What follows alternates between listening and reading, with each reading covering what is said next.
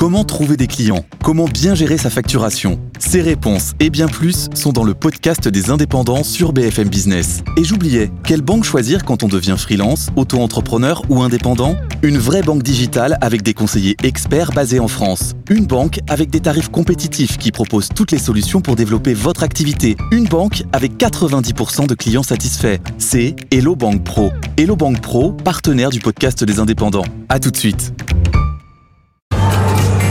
Tout pour investir. Dose d'économie. Bonjour cher Nicolas. Euh, bonjour. Vous étiez vous-même aux manettes en direct de l'émission Les Experts il y a quelques minutes euh, depuis euh, ce magnifique palais Brognard. On va parler avec vous de notre pouvoir d'achat immobilier. Où est-il notre pouvoir d'achat immobilier Nicolas? Alors c'est euh, Meilleur Agent qui a sorti une étude en exclu sur Europa hier. Évidemment, ça se dégrade. Donc, euh, si je vous fais l'histoire à gros traits et en moyenne, dans tout ce que je vais vous donner comme élément, la référence c'est une mensualité de 1000 euros sur 20 ans. Qu'est-ce que j'ai aujourd'hui pour une mensualité de 1000 euros sur 20 ans? Qu'est-ce que j'avais en janvier 2022 pour la même mensualité de 1000 euros sur 20 ans? Eh bien, en 22 mois, j'ai perdu deux pièces. Voilà. Deux pièces Meilleur agent à regarder 209 grandes villes de France, 1000 euros par mois sur 20 ans. Aujourd'hui, en moyenne, je, je peux acheter 53 mètres carrés. Eh bien, en janvier 2022, pour la même mensualité, j'avais 20 mètres carrés de plus. Donc, j'ai acheté 73 mètres carrés. Évidemment, entre-temps, les taux ont été multipliés par 4, donc l'équation n'est pas compliquée. Vous avez une remontée des taux très forte, une baisse des prix qui l'est beaucoup moins. Le pouvoir d'achat, mécaniquement dans l'immobilier, est amputé. De toute façon, les effets que nous connaissons depuis désormais quelques mois s'enchaînent et ne se contredisent pas. La production de crédit recule. Les exigences en apport personnel sont désormais plus fortes. La solvabilité de la demande automatiquement se retrouve attaquée.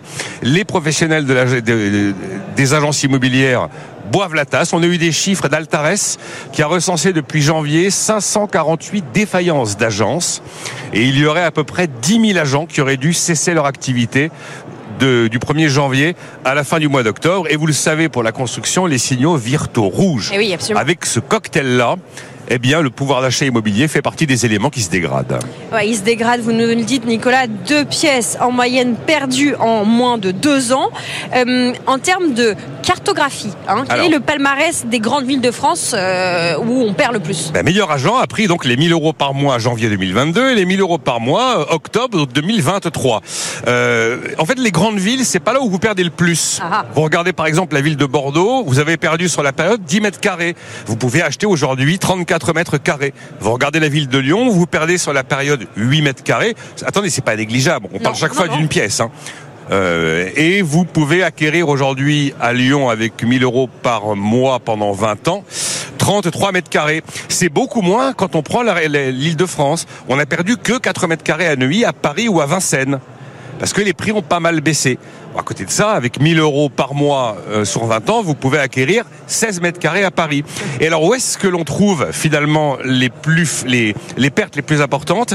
Eh bien, ça se passera dans des villes de taille beaucoup plus petite, euh, qui elles, au contraire, ont vu sur la période les prix continuer à monter. Il y a par exemple l'exemple de l'agglomération de Sedan-Charleville-Mézières. Janvier 2022, 1000 euros par euh, mois pendant 20 ans, j'achetais 168 mètres carrés. Et bien 22 mois plus tard, j'achète 115 mètres carrés. J'ai donc perdu 53 mètres carrés. Là, ce sont deux grosses pièces, voire trois, même peut-être quatre pièces. Et ce phénomène, ben, on va l'observer dans des villes comme Saint-Étienne, comme Châteauroux, comme Chalon-sur-Saône ou encore comme Mulhouse. Donc la plus forte perte de pouvoir d'achat immobilier, elle se passe dans des villes euh, de cette taille-là à peu près, qui n'ont pas du tout connu la même courbe des prix. Nicolas, est-ce qu'on peut anticiper que cette situation, elle va encore, encore se dégrader dans les prochains mois, les prochaines années? Alors quand on voit actuellement les prévisions des professionnels de l'immobilier, je suis toujours un peu dubitatif quand les professionnels de l'immobilier font des prévisions parce qu'ils font des prévisions sur le secteur qui les fait vivre. Alors s'ils vous annoncent que c'est Armageddon et qu'on va tous mourir, ils meurent avec. Donc ils ont tendance toujours à avoir des prévisions un peu rassurantes. Donc là, les professionnels de l'immobilier nous disent non, c'est bon, les taux, ça y est, on est au plafond, ça va plus bouger. Je trouve que c'est audacieux. Euh, Parce que les effets de resserrement de politique monétaire, on les a pas forcément encore tous constatés Oui. dans l'économie.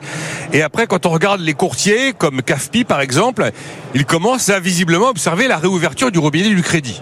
Bon, Très bien, alors je, je prends acte de ce qu'il nous raconte. Maintenant, la seule chose qui mettra un coup d'arrêt à la dégradation du pouvoir d'achat immobilier, c'est la baisse des prix. La baisse des prix est là, elle est lente, mais elle se confirme. Et probablement que dans le marché que nous connaissons, ben, on va finir par arriver au moment où l'acheteur admet qu'il ne vendra pas comme à la grande époque et décide vraiment de baisser son prix contrairement à ce qu'il faisait il y a encore quelques semaines. Mais le juge de paix à l'arrivée, c'est les prix pour savoir comment le pouvoir d'achat immobilier va évoluer. Parce que quant à attendre une baisse des taux, je ne me hasarderai pas sur le calendrier. Bon, ne vous hasardez pas trop, Nicolas. Merci en tout cas pour cette prise de pouls de où en est notre pouvoir d'achat immobilier. Il se dégrade. Deux pièces perdues en moyenne en près de deux ans dans pas mal d'endroits en moyenne pour les Français.